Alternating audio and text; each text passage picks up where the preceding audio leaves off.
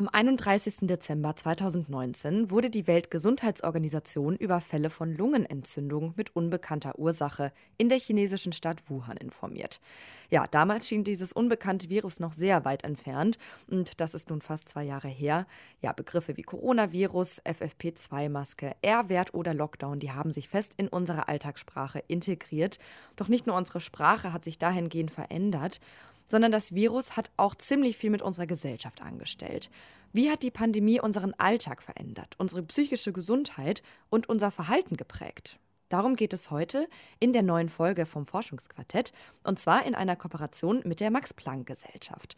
Auch diese Woche also wieder ein Corona-Thema. Ich hoffe, ihr seid noch nicht müde davon. Aber ja, es gibt einfach viel zu viel spannende Studien dazu gerade.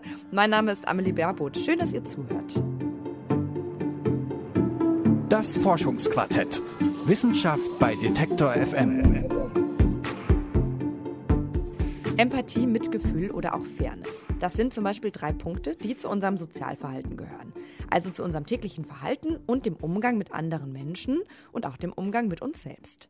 Und dieses Verhalten ist nicht immer gleich, wie man sich gut vorstellen kann, sondern variabel und das kann sich eben verändern je nach äußeren Faktoren. Ein sehr bekannter äußerer Faktor, ja, das ist zum Beispiel Stress und in diesem Fall eine Pandemie, ein Stressfaktor schlechthin.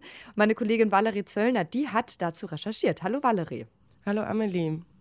Ja, wie du eben schon meintest, so äußere Faktoren machen einen enormen Unterschied in Bezug auf unser menschliches Sozialverhalten. Und eine Pandemie, die zum Beispiel einen Lockdown mit sich bringt und damit so das komplette alltägliche Sozialverhalten von heute auf morgen komplett auf den Kopf stellt, das macht natürlich einen unfassbaren Unterschied.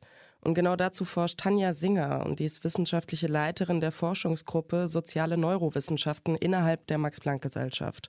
Nun haben äh, Tanja Singer und ihr Team an Forschenden das erste von zwei Projekten namens COF Social veröffentlicht. Und was dahinter steckt, das hat sie mir so erklärt. Das heißt, in dem COF Social Projekt äh, untersuchen wir sozusagen die mentale Gesundheit, also klassische psychologische Variablen wie wie so Stress oder Ängstlichkeit und, und Depressivität, aber eben auch soziale Kohäsionsvariablen, sowas wie Vertrauen, äh, Zugehörigkeit, äh, soziale Interaktion, soziale Netzwerke und deswegen eben äh, COF Social. Um das zu analysieren, haben Tanja Singer und ihr Team anhand von beispielsweise Cortisol, so das ist ein Stresshormon, gemessen, wie sich die Pandemie bzw. vor allem die beiden Lockdowns auf die Probandinnen und Probanden ausgewirkt hat aber auch, wie haben sich beispielsweise die Menschen während des Lockdowns verhalten in Bezug auf ihre sozialen Alltagskontakte. Bei der Studie geht es um die Zeiträume vom ersten Lockdown im Frühjahr 2020, dann den Lockerungen im Juni und dann dem erneuten langen Lockdown im darauffolgenden Herbst. Okay, also quasi zwei wissenschaftliche Fliegen mit einer Klappe geschlagen. Ähm, wie ist denn das Team bei der Forschung vorgegangen? Wer durfte alles an diesem Projekt teilnehmen? Da haben sich Tanja Singer und ihr Team auf die Berlinerinnen und Berliner konzentriert. Ähm, das Forschungszentrum ist auch in Berlin, deshalb hat sich das quasi angeboten. Und per Zufallsverfahren haben die dann an gemeldete Bürgerinnen und Bürger zwischen 18 und 65 Jahren Einladungen zur Teilnahme am Projekt per Post gesendet oder auch eben in der U-Bahn Plakate aufgehangen ja, wer Lust hatte, sich Zeit zu nehmen, der durfte mitmachen. Und ja, danach wurde das Projekt in genau zwei Phasen unterteilt. Ja, also Phase 1 war sozusagen eine äh, sehr spontane Reaktion auf etwas, was wir ja noch nie vorher erforscht hatten, nämlich wie reagieren, also wie geht es Ihnen, wie haben Sie diese Pandemie mit den verschiedenen Lockdowns überhaupt wahrgenommen aus äh, sozusagen psychologischer Perspektive. So, das ist Phase 1, das ist also eher was ist passiert, ne? Ähm, in Form von mentaler Gesundheit, Resilienz und sozialer Kohäsion. Okay, also die Phase 1 könnte man sagen, war eine Beobachtung und Analyse des Ist-Zustands innerhalb der Berliner Gesellschaft, ja, während einer Pandemie und mehreren Lockdowns, oder? Ja, nochmal zur Erklärung. Also mentale Gesundheit, das bezieht sich zum Beispiel auf Stress, Unruhe, Depressionen, Einsamkeit und Ängste. Resilienz, was sie eben erwähnt hatte, das bezeichnet, wie widerstandsfähig jemand ist, also ob er oder sie optimistisch bleibt, allgemein zufrieden ist oder gut mit dem Stress der Pandemie klargekommen ist. Und soziale Kohäsion, ja, das sind Komponenten, die die Mitglieder einer Gesellschaft miteinander verbinden, also sowas wie gute soziale Kontakte oder auch Vertrauen. Ja, dann gab es eine Online-Befragung und bei Phase 2 ging es dann sogar noch einen Schritt weiter. Phase 2 wollten wir was zurückgeben und was ähm, tun, also was ähm, sozusagen gegen diesen erhöhten Stress, Depressivität, die wir in Phase 1 beobachten können, durch die Pandemie wollten wir gucken, können wir den Stress, die Einsamkeit, die dadurch entstanden ist, reduzieren durch mentale Trainingsformate. Ja, und Phase 2 soll also aktiv Lösungswege aus dem isolierten Zustand heraus aufzeigen, indem die Teilnehmenden beispielsweise per Cough Social App, also das ist eine extra für das Projekt entwickelte App, zehn Minuten am Tag miteinander telefonieren.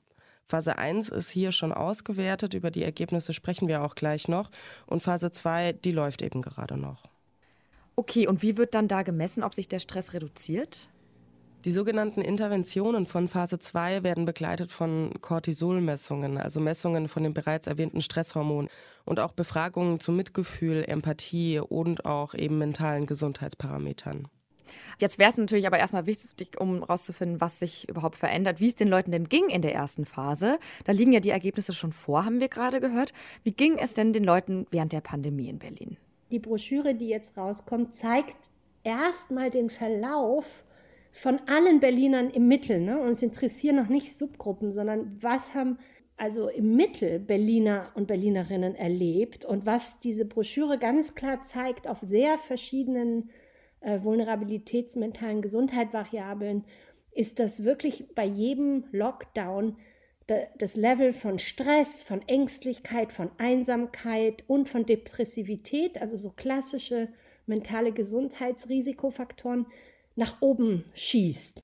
Im Durchschnitt fühlen sich also laut den Ergebnissen die Berlinerinnen und Berliner im ersten Lockdown depressiver, ängstlicher, gestresster und vor allem auch einsamer. Ja, das kann ich mir leider richtig gut vorstellen. Ähm, was passiert denn dann, nachdem der erste Lockdown für kurze Zeit beendet wurde? Ging es den Leuten besser oder waren diese ja, schlechten Gefühle, sage ich mal, von Dauer? Naja, die Gesellschaft, die normalisiert sich so ein Stück weit, sag ich mal. Nach diesem Singer nennt es den Schockeffekt. Also die psychische Gesundheit vieler Menschen hat sich danach erstmal wieder stark verbessert, aber sie kehrt eben nicht ganz zum Ausgangspunkt von vor der Pandemie zurück. Tanja Singer bezeichnet die Gesellschaft im Durchschnitt als weit vulnerabler als davor. Und dann, du erinnerst dich ja, ging das Ganze ja auch schon wieder von vorne los. Und dann kommt der zweite Lockdown und dann geht die Kurve wieder hoch. Das heißt, mit jedem zunehmenden Monat geht Depressivität, Ängstlichkeit, Stress und sowas wieder äh, stufenweise hoch. Und das nennen wir den Lock, den zweiten Lockdown Ermüdungseffekt, im Englischen Fatigue-Effekt, weil das bedeutet, dass die Berliner und Berlinerinnen dann ein Jahr, also im März, April in 21, sind sie sehr viel weniger gesund und vulnerabler als noch genau in der gleichen Jahreszeit ein Jahr zuvor im ersten Lockdown, weil eben durch diese lang anhaltende Phase des zweiten Lockdown sozusagen eine Art Ermüdungseffekt entstanden ist, wo man immer vulnerabler, immer depressiver, ängstlicher, gestresster und einsamer wird. Und das zeigt sich sehr, sehr schön in diesen Daten, in diesen längsschnittlichen Daten über fast mehr als ein Jahr. Betroffen von diesem Ermüdungseffekt sind vor allem jüngere Menschen, also die 18- bis 25-Jährigen und Frauen. Oh Mann, ja, das klingt nicht so schön und man kennt sich auch ein bisschen drin wieder, würde ich sagen. Ähm, nun steigen ja die Zahlen gerade immer weiter nach oben. Was würde denn mit der Vulnerabilität und diesem Ermüdungseffekt passieren, wenn wir jetzt nochmal in den dritten Lockdown gehen würden? Ja, das ist super interessant. Singer meint, die bereits existente Vulnerabilität lässt uns eben nicht auf Null anfangen, sondern wir fangen dort an, wo uns der zweite Lockdown, ich sag mal, verlassen hat. Die Gesellschaft ist bereits geschwächt und dann kommt ein weiterer Ermüdungseffekt hinzu und dann noch ein weiterer und dann noch ein weiterer. Mhm, also Schritt für Schritt geht es ja wohin einfach bergab. Könnte man so sagen, ja. Irgendwann mal kommen wir dann so weit runter, dass eine Schwelle gegeben ist, wo man halt dann wirklich mit, ähm, mit, mit, mit mentalen Diagnosen wie Depressionen ne, zu tun hat, also mit wirklich ernstzunehmenden Diagnosen. Wie kann man denn diesem Ermüdungseffekt vielleicht aus dem Weg gehen? Tanja Singer meint eigentlich mit Resilienz, also dieser Widerstandsfähigkeit, die ich vorhin schon erwähnt habe. Mhm. Kann man die denn irgendwie aufbauen? Ja, und das ist eben die Krux. Die baut man eigentlich auf durch soziale Kontakte, durch Optimismus, durch Interaktionen mit anderen Menschen und so weiter. Ja, ja, ja. Alles, was durch die Lockdowns also eingeschränkt war oder halt einfach gar nicht verfügbar war, ne? Ja, richtig. Und durch den Lockdown, also durch soziale Isolation, wurden sogenannte Coping-Strategien weggenommen. Also Strategien, die von Menschen entwickelt wurden, um mit Stress eben umzugehen. Das heißt, eine Erholungsphase, die gab es eigentlich nicht. Hm, jetzt haben wir uns äh, vor allem zwei Faktoren aus der ersten Phase des Projekts angeschaut, Vulnerabilität und Resilienz. Aber was war denn jetzt mit diesem dritten Punkt? Ich glaube, der hieß soziale Kohäsion, also diesem Zusammenhalt. Genau, der dritte und letzte Punkt der ersten Phase ist die soziale Kohäsion. Eher ein Thema und ein Konstrukt aus der Ökonomie und der Politik, aber hier auch enorm wichtig. Belonging ist auch eine ganz zentrale so soziale Kohäsionsvariable, also das Zugehörigkeitsgefühl. Ne? Wie, wie zugehörig fühle ich mich zum Beispiel zu Berlin, zu Deutschland, zur Welt, zu Europa? Und da sehen wir ganz klar, dass die am, in, in der, also diese Zugehörigkeit vor allem in der zweiten, im zweiten Lockdown am Ende extrem gelitten hat. Also im zweiten Lockdown ganz am Ende konnten, glaube ich, wirklich alle nicht mehr und fühlten sich damit auch nicht mehr so zugehörig zu Berlin, zu Deutschland, zu Europa und zur ganzen Welt. Ne? Man hat, es ist auch so eine Art äh, Indikator von innerer Isolation. Ne? Vertrauen ist da eben auch ein großer Punkt, meint Tanja Singer. Und die Zahlen der Studie zeigen, dass das Vertrauen am Ende des zweiten Lockdowns auch enorm abgenommen hat. Mhm, also Vertrauen in wen? Naja, sowohl in sich selbst als Person, als auch die Regierung, in die Maßnahmen und so weiter. Das heißt, die soziale Kohäsion, das soziale makroskopische Gefüge fängt an zusammenzufallen. Und das ist natürlich auch aus ökonomisch-politischer und äh, sozialer äh, Ebene sehr wichtig zu wissen, ne? dass es nicht nur auf individuellen Variablen wie Depressivität ähm, einen negativen Fatigue-Effekt gibt, sondern eben auch auf solche gesellschaftlich relevanten Variablen. Plötzlich geht es halt nicht mehr nur um das Individuum innerhalb einer Gesellschaft, sondern durch das Fehlen der sozialen Kohäsion sinkt eben auch sowas wie Solidarität unter den Menschen. Ungleichheiten, die verstärken sich auf lange Sicht. Für Tanja Singer ist im Hinblick auf einen möglichen dritten Lockdown deshalb vor allem Folgendes wichtig. Und daher würde ich sagen, ja, wir müssen uns wirklich überlegen. Natürlich ist es ja immer eine ganz komplexe Entscheidungsfindung, die die Regierungen da vornehmen müssen. Aber Regierungen sollten auf jeden Fall mentale Gesundheit ernst nehmen, weil wenn die Spirale abwärts so tief nach unten geht, dann erkrankt die Gesellschaft schwerwiegend ne, mit, mit Langzeitfolgen. Und da wir gesehen haben, dass es unsere Jugend am härtesten trifft, haben wir es dann mit äh, Jugendsuizid, also äh, Selbstmordraten in der Jugend, die hochgehen, Depressivität in ganz jungen Menschen, die hochgeht, in einem Alter, wo ja das Gehirn noch sehr plastisch ist. Und das ist wirklich extrem ernst zu nehmen. Ne? Das, sie, das ist dann vielleicht nicht sofort so sichtbar, wie wenn man an Covid direkt erkrankt. Ne? Aber es ist auch ein riesengroßes, ähm, eine, eine Gesundheitsgefahr äh, für die ganze Population. Okay, diese Ergebnisse zeigen also, dass es vor allem die jüngere Generation noch mal schwer treffen wird, sollten wir als Gesellschaft in einen dritten Lockdown gehen. Aber es gab da ja noch diese zweite Phase, die nach Lösungen sucht, oder? Genau, die Phase 2, die greift hier, aber die läuft eben noch. Also die Ergebnisse sind noch offen. Wie bereits erwähnt, sollen hier Möglichkeiten gestellt werden, um eben die bereits vorhin erwähnte Resilienz zu stärken, wie eben das Telefonieren über die App. So machen die Probanden und Probandinnen zum Beispiel Training in sogenanntem achtsamkeitsbasierten Stressreduktionstechniken. Sehr langes Wort. Ähm, zusätzlich wird eben in Phase 2 darauf fokussiert, welche Personen unter den Lockdowns besonders gelitten haben und welche Personen vielleicht sogar was Gutes daraus mitgenommen haben. Okay, und mit welchem Ziel? Im Endeffekt soll die Personengruppe ausgemacht werden, die besonders vulnerabel sind, um eben schlussendlich einen Fokus auf diese Person setzen zu können, sie im Endeffekt im Alltag besser unterstützen und ihnen helfen zu können. Dann können wir jetzt mal festhalten, die Covid-Pandemie und vor allem die Lockdowns, die hatten ziemlich negative Auswirkungen darauf, wie es den Berlinern und Berlinerinnen ging und geht weil eben das psychische Wohlbefinden sowie auch die Resilienz, also so eine Widerstandsfähigkeit, also und die soziale Kohäsion, also das Gefühl sozialer Zugehörigkeit, ähm, ja, einfach gelitten haben und sich verringert haben.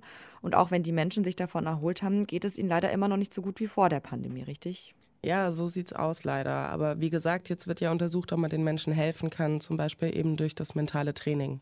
Ja, also ja, die Ergebnisse sind, finde ich, ernüchternd. Man erkennt sich auch wieder, aber gut, so ist nun mal einfach gerade die Realität mit dieser Pandemie. Über die Studie Cove Social hat meine Kollegin Valerie Zöllner mit Professor Dr. Tanja Singer gesprochen. Sie leitet die Forschungsgruppe Soziale Neurowissenschaften innerhalb der Max-Planck-Gesellschaft und hat diese Studie auch geleitet. Danke für deine Recherche, Valerie. Gerne. Nächste Woche geht es dann mal nicht um Kohl bei uns, sondern um Nachhaltigkeit und um Kreislaufwirtschaft. Ich freue mich, wenn ihr wieder einschaltet. Ihr wisst, jeden Donnerstag gibt es eine neue Folge vom Forschungsquartett und die findet ihr auf detektor.fm oder im Podcatcher eures Vertrauens. Ich bin Amli Baerboth und sage ciao und bis bald.